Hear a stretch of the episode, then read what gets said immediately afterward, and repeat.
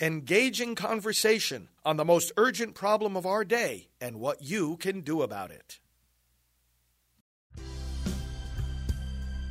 Now, the End Abortion Podcast by Priests for Life.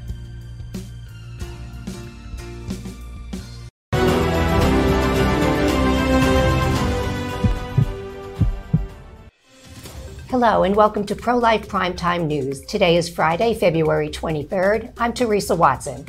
And in for Leslie Palma, I'm Anthony Vasone. Thanks for joining us this evening.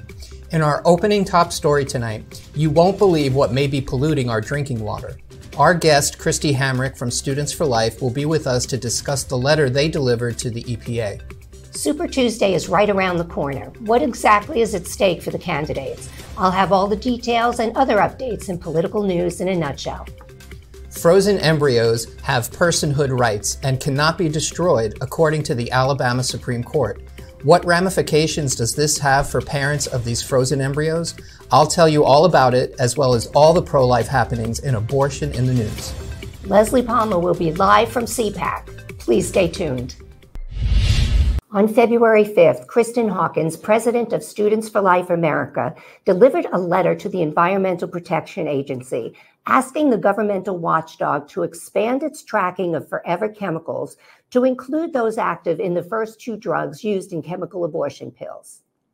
While the dangerous implications for women and preborn children from the pills has been getting much needed attention over the last year through court cases, Students for Life has been groundbreaking in identifying additional harms that National Institutes of Health published studies show can extend to the environment, endangered species, and recreational waterways.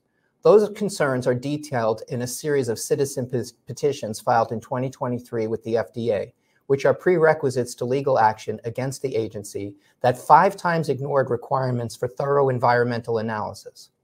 We have with us tonight Kristi Hamrick, the Vice President of Media and Policy with Students for Life, to help us break down what all this means for the safety of our drinking water.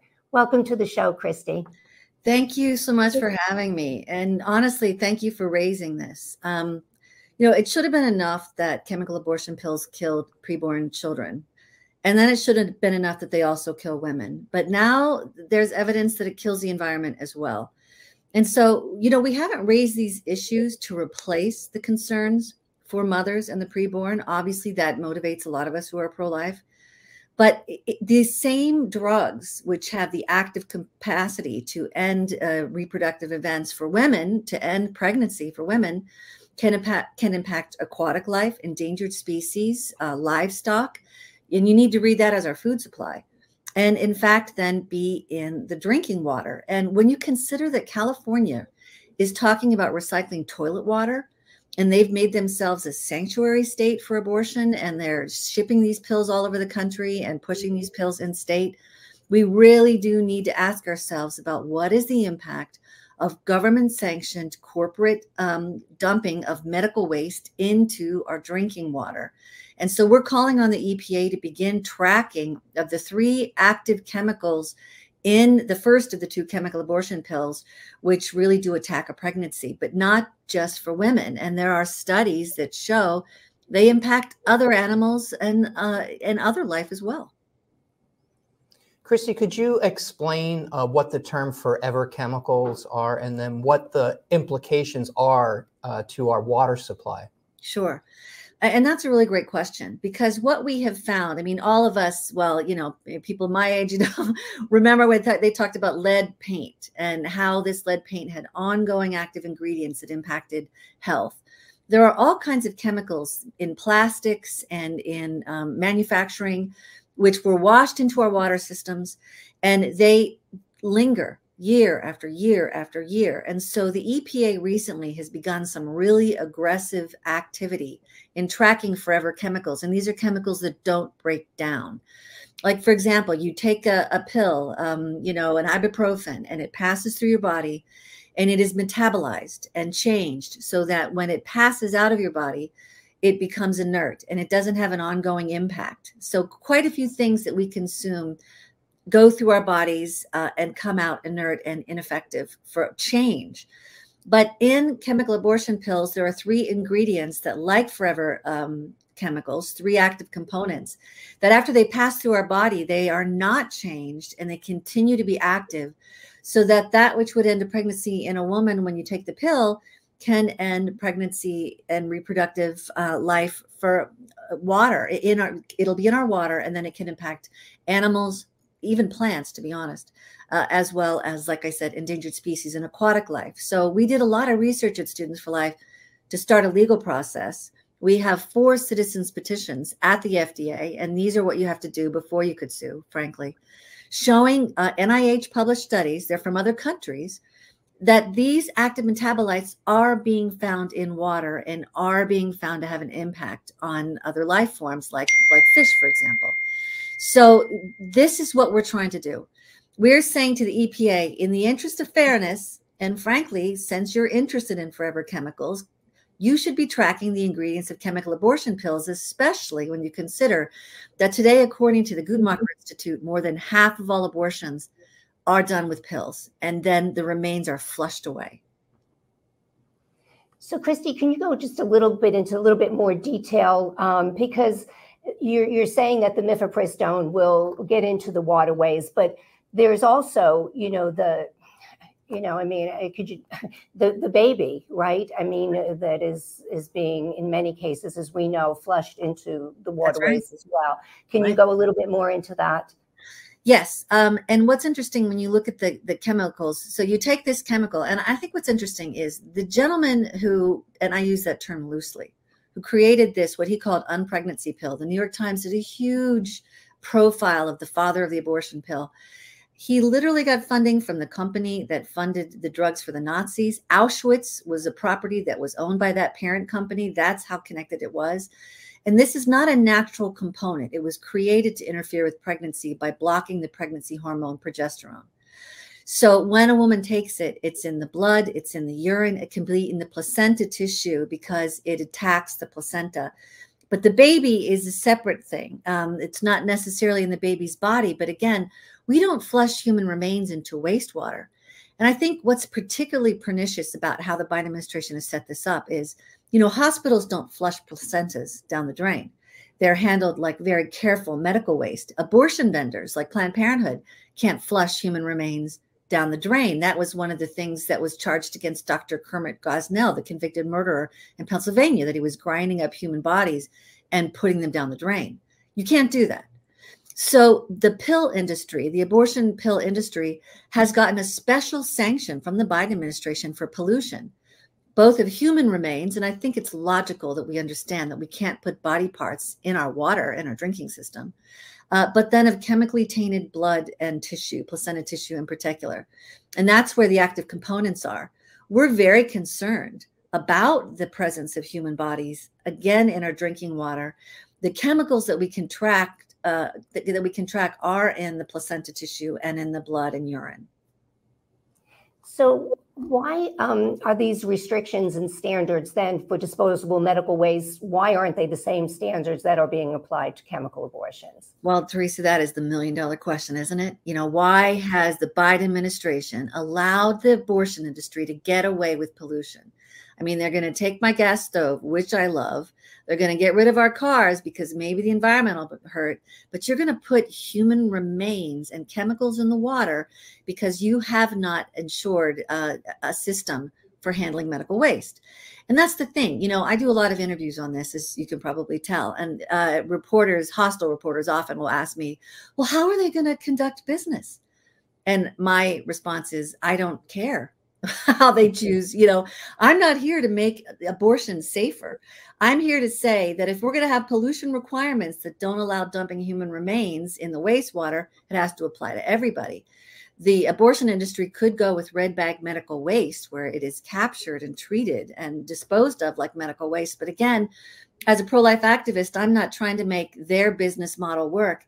None of us could start a business that dumps refuse into the waterways and then say, well, gee, it's going to be hard for me to make a profit if I can't dump my waste in the water. That wouldn't be allowed for us for any other business. But that is what the Biden administration has done with chemical abortion pills. It has allowed government sponsored corporate pollution. on a mass scale. The New York Times says in, in Europe, chemical abortion pills account for 75% of all abortion. But when you look at studies in Finland and other places, it gets into the 90s. And let's look at a, a different way. More than nine in 10 abortions take place in the United States by 12 weeks. The FDA says you can sell the pills to 10 weeks. The, um, the, the Planned Parenthood sells them actively on their website to 11 the World Health Organization says you can go to 12 weeks, but they're doing testing around the world to take it far longer into pregnancy. There's every reason to believe that more than 90% of the waste of abortion can be in our drinking water in a very short period of time. And we need to ask that. And again, I think that's what we're trying to say. In the interest of fairness, in the interest of environmental justice, which is their word, not our word, we should stop pollution from chemical abortion pills. If that interferes with your business model and that shuts you down, well, that's on you for setting up corporate dumping as your business practice. But the EPA should be tracking these chemicals so we can have a sense of the environmental harms to us and our food supply. That's only fair, and that's what the law allows.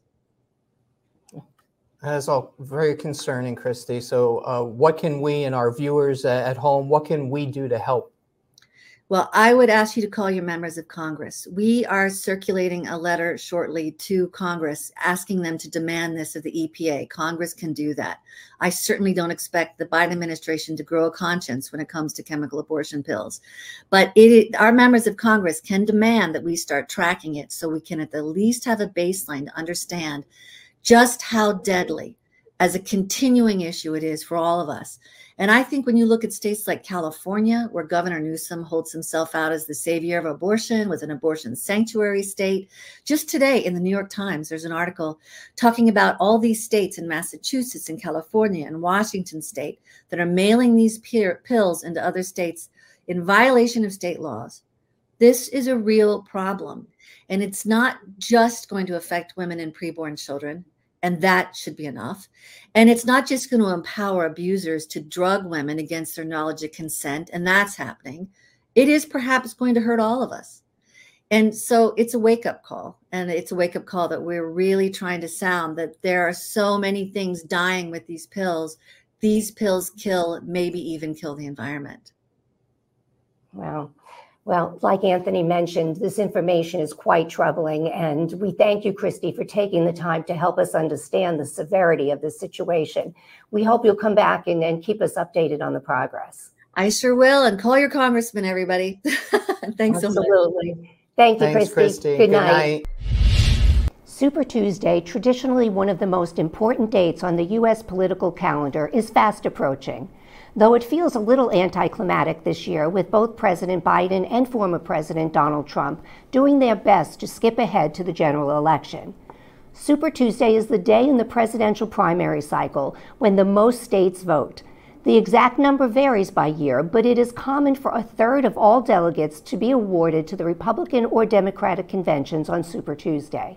This year, it will account for 874 of the 2,429 Republican delegates, or 36 percent. By the time Super Tuesday is over, 1,151 of the total will have been allocated this primary season. This year, it is Tuesday, March 5th, with a total of 15 states voting. These states are Alabama, Alaska, Arkansas, California, Colorado, Maine, Massachusetts, Minnesota, North Carolina, Oklahoma, Tennessee, Texas, Utah, Vermont, and Virginia. One territory, American Samoa, will also vote. We will also learn the results of the Democratic contest in Iowa, which is being held by mail over several weeks. I'm sure you remember Iowa Republicans held their caucuses in mid January. Here's a little history on Super Tuesday. The term Super Tuesday has existed since the 1970s but in its early days, it was sometimes used to refer to the last big collection of primaries, not the first, according to the National Constitution Center. Its modern usage was cemented in the 1980s as states moved their primaries earlier on the calendar to try to increase their influence.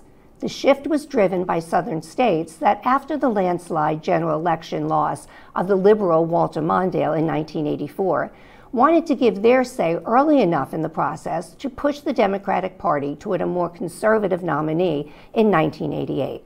However, it did not work. Senator Al Gore of Tennessee split the Super Tuesday states with the Reverend Jeff- Jesse Jackson, and Governor Michael Dukakis of Massachusetts won the party's nomination. But that result ended up being an exception. More often than not, since 1988, in both parties, a clear frontrunner has emerged from Super Tuesday and become the nominee. In other states, South Carolina's primary will be held on February 24th, Michigan's is on t- February 27th, and Missouri and Idaho's caucuses are on March 2nd. Please be sure to get out and vote. Governor J.B. Pritzker, pro abortion Democrat, will make two big appearances this week. Wednesday, he'll present his vision for the state in his annual budget address to the Illinois General Assembly, including a request of $182 million to help care for the stream of asylum seekers coming to Illinois. And Saturday, he'll put on his political hat and rally Democrats in Nevada ahead of a primary election that includes a referendum on abortion rights. Now in his second term, Pritzker remains a popular figure in Springfield and a name that continues to pop up nationwide as an outspoken supporter of President Joe Biden and a potential presidential candidate himself one day.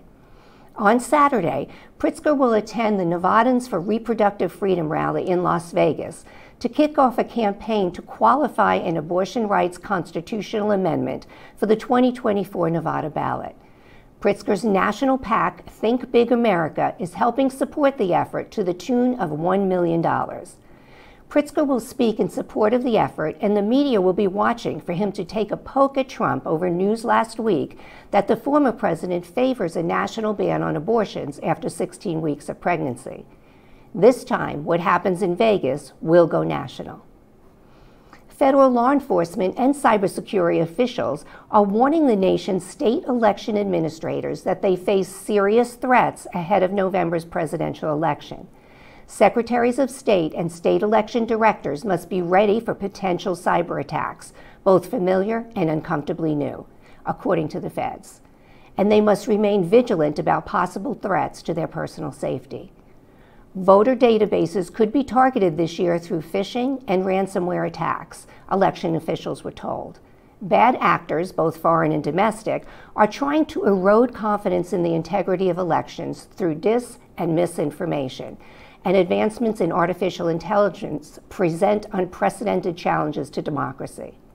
The threat environment, unfortunately, is very high, said Tim Langan, Executive Assistant Director to the Criminal, Cyber, Response, and Services Branch of the FBI, speaking last week at the Winter Conference of the National Association of Secretaries of State in Washington.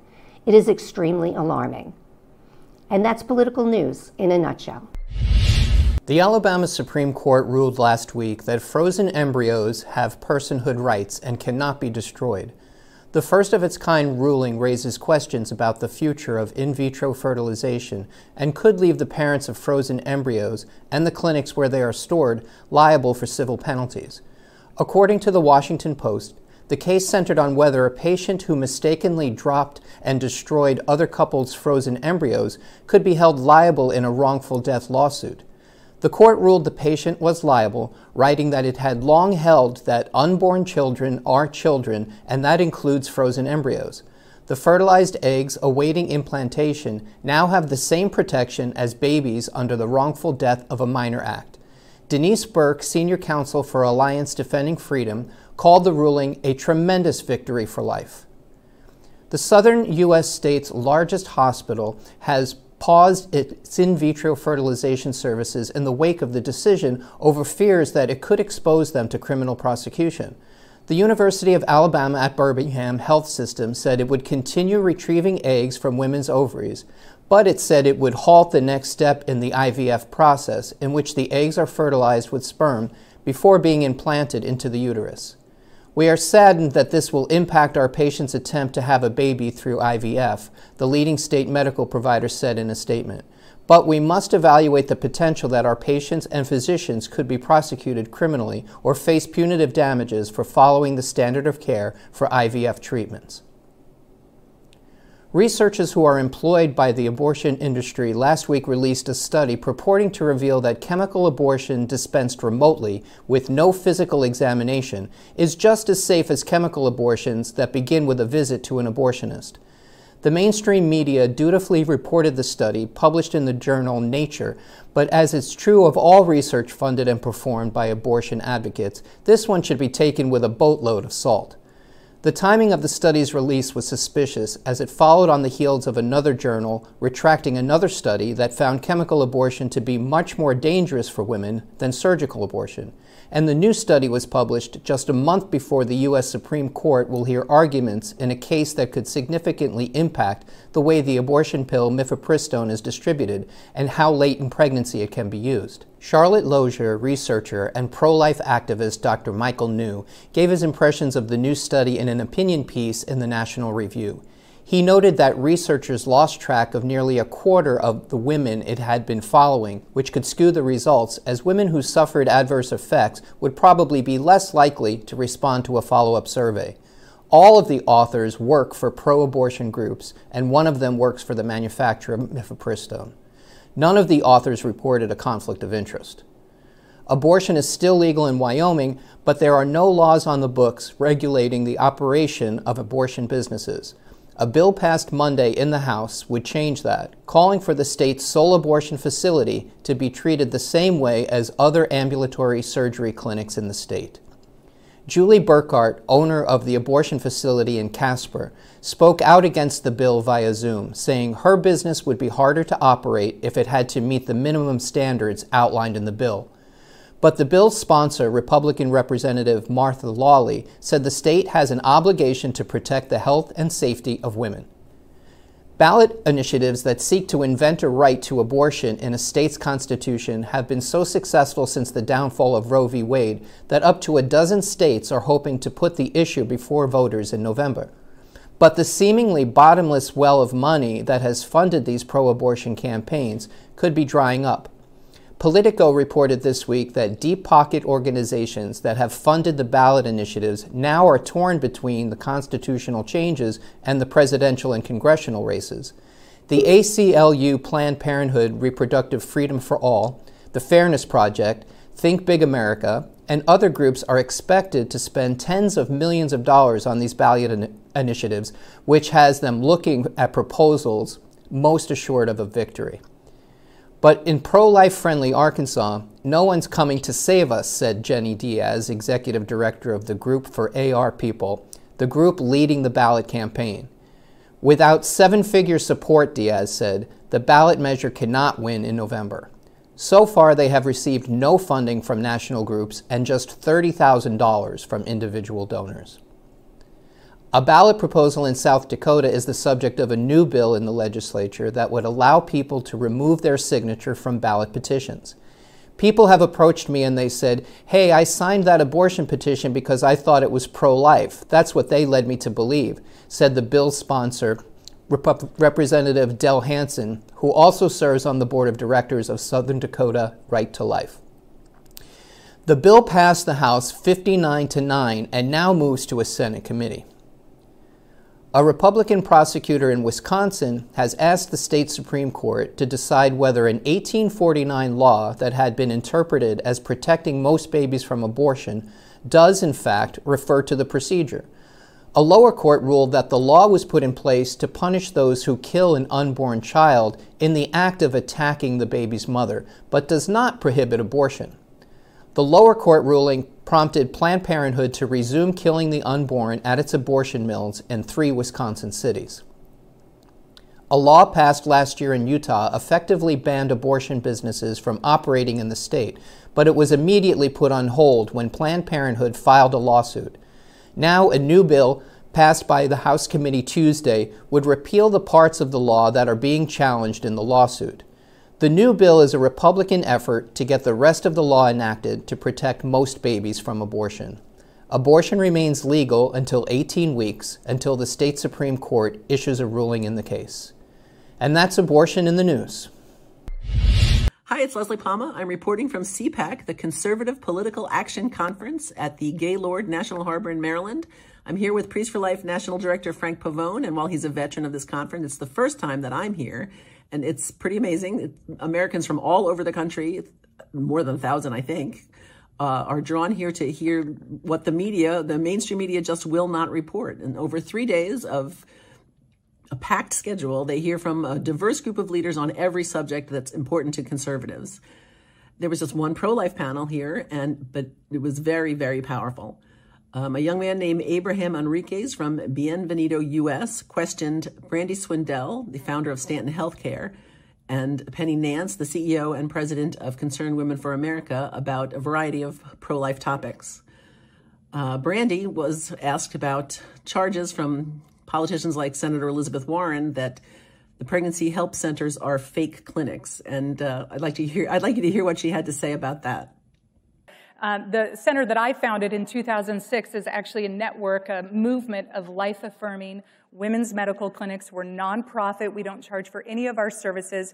We're state of the art, and we specialize in providing exceptional care to women who are facing unexpected pregnancies. So we have nurses and doctors and physician assistants and sonographers, social workers, um, health and wellness coaches. The list goes on and on. We provide an 18 month care program uh, to women to walk through them through the journey of their pregnancy and beyond. And of course, Elizabeth Warren, AOC, when Roe was overturned, they thought it would be a good idea to turn their, their vitriol, their anger, and their hate on nonprofit women's That's centers right. that actually help women. That's right. right? Mm-hmm. So really, there is truly no pro-choice concept if you want to shut down the other half of the so-called choice. Mm-hmm. So what we did in response to that is we took three of our moms and three of our Stanton babies to Washington, D.C. We went to Capitol Hill and we went right to AOC's office and Elizabeth Warren's office because, you know, it's much harder to look into the eyes of a baby that was saved from abortion and look into the eyes of a woman, a mother who experienced help and hope at a center like Stanton Healthcare. You cannot deny their experience. Mm-hmm. It wasn't fake, right? right? It wasn't fake. We didn't give them fake formula. We didn't give them a fake ultrasound. We didn't give them a fake 18 month care program. They didn't get access to fake doctors. It was all very, very real. Brandi also uh, talked about the many ways that women, that moms can be coerced into aborting their babies by boyfriends or husbands, by parents, even most insidiously by the abortion industry itself. And she uh, announced the uh, launching of a new initiative called End Abortion Abuse. America has a problem. It's an abortion abuse problem. Mm-hmm. What exactly is abortion abuse? It's when a woman is forced, coerced, or pressured into an unwanted abortion. Let me give you three scenarios. Thank God the outcome of your situation turned out so beautifully. Um, but that, does, that isn't always the case with women. Um, I'll tell you real quick uh, a story in Idaho that just re- recently happened this last year. It was a teenager from Pocatello, Idaho, my home state, who was taken across state lines. Thankfully, we have an abortion ban. When Roe was overturned, we had our trigger law in place. She was taken across state lines, a teenager, by her boyfriend and the boyfriend's mother against her will, and they forced her to get an abortion. And the court documents, the affidavit says that she communicated clearly she did not want an abortion and she was overjoyed to have a baby. This was done without her parents' knowledge. Thankfully, the parents did find out, and a mama bear is not very happy at all. And so they have pressed charges, and this, the, this, this boyfriend and mother are being prosecuted, and it's going through the criminal courts in the state of Idaho. That's right. This baby deserves justice, and this mother deserves justice. Again, there are tens of thousands of women nationwide that endure situations just like that. Another one, a Stanton client several years came to us. The mother came to, her, came to us. Uh, she had to come in after work at 8 o'clock at night so her boyfriend wouldn't know. Our sonographer stayed late. Our nurse stayed late, did the ultrasound. The mother started crying and said, I don't want to do this, but I have to. And our nurse and sonographer said, What do you mean? Do what? She said, Get the abortion. They said, You don't have to get the abortion. We'll help you. She said, No, you don't understand. Crying. I don't want to do it, but I have to do it. And they said, No, you don't have to. One more time. I have to do it. They finally got her to admit her boyfriend the night before had put a gun to his head and said, If you don't abort this baby, I'm going to kill myself. That's abortion abuse. And when a weapon's involved, either he's going to kill himself or he's going to kill her or shoot the baby in the womb, we don't know. But thank God we were able to come alongside her and we were able to get her out of that abusive situation. We were able to get a police escort so she could get her belongings, she could get her dog, get out of that situation. And her little girl, Paulina, who I'm allowed to share her name, is 14 years old today. Amazing. Another beautiful story. And you may amazing. have heard, right? Isn't that amazing? One more story to show how common this is. P. Diddy, he's a, he's a musician, an mm-hmm. artist Recently, there have been several women, ex girlfriends, who have come forward. There are at least two who have said he forced us to get abortions. He was mentally, verbally, and physically abusive and forced them to get abortions. So there's the act of, of abuse leading up to the abortion, and then there's the actual abortion, which is a criminal act. So our heart with this abortion abuse campaign is number one, abortion trauma is real. We can't turn a blind eye to it. Planned Parenthood has normalized it and enabled it. We cannot do that anymore as a society. Number two, if you are a victim or a survivor of abortion abuse, we believe you, we stand with you, and we will not abandon your stories, and there is help and hope. And number three, we have got to end abortion abuse as a society. So we are working with lawmakers on a federal level, a state level, to enact legislation that makes sure that abortion abuse is treated as the crime that it is. We are right at the beginning of this campaign. We're building our website right now. Write it down, put it in your phone, endabortionabuse.com. The site will be live soon. Without awesome. even being officially launched, we have 2,000 affidavits of confirmed, documented cases of mm. abortion abuse. A day of reckoning is coming, a day of hope is coming for women and their children. Amen. And then Penny, recently back from speaking on college campuses, wa- wanted to make sure that the audience understands who the true abortion extremists are. When this issue comes up, you need to understand the other side believes abortion should be legal anytime, any reason, any number at any point in gestation, all paid for by the taxpayer. Mm-hmm. That is an extremist position. That's what they believe. And so, as, as the pro-life community, our position is much more, maybe they're not in, in step with me. May, the vast majority, if you look at all the polling, the, it isn't the majority of Americans who are, agree with me at this point. I believe we can change that, that. That life begins at conception and must be protected from conception until natural death. The whole continuum and ethic of life is essential, and it's a part of who we are. We understand the importance of every human being. Um, but they're not, even if a person doesn't agree with me, they don't agree with Joe Biden. They don't agree with Elizabeth Warren. They don't agree that people are disposable. And finally, Abraham told a very moving story about a young woman who became pregnant in high school and what happened to her. So I'll leave you with that. And it kind of brings me back to a story of a young girl that I love to share who, at a very early age, became with child uh, from a very terrible situation. She found herself in, in her guidance counselor of her high school uh, where the guidance counselor told her that she needed to go to this clinic to check up and, and to figure out what was happening. Uh, and you know, after several weeks, the father of the son was no longer there. Friends were no longer there. This idea of college was no longer an option. And she found herself in this clinic with the physician walks in, tells her to write down all her dreams, all her goals, everything that she wanted to accomplish in life. And this young girl quickly started writing down how she wanted to go to college, get married, start a family, start a business. For a quick second, she felt some hope hands that piece of paper back to the physician, and the physician rips it into little pieces and says, None of this will ever be accomplished with what you are carrying inside. Mm. I want to fast forward just a little bit. That young girl chose life because of the support of her, of her parents. But she went on and accomplished every single thing on that piece yeah. of paper, but then realized the power of policy. Mm-hmm. Decided to help candidates who were running on the pro life issue. Most recently, supported President Trump on his Latinos for Trump campaign. And that woman is my mom. Yeah. That young child she gave birth to is me. Thank you so much for joining us on Pro Life Primetime News, produced at Priests for Life headquarters in Titusville, Florida. If you like our show, please support us by making a donation to prolifegift.org. These donations help fund all of our work here at Priests for Life, which enables us to continue educating, equipping, and activating God's people to end abortion.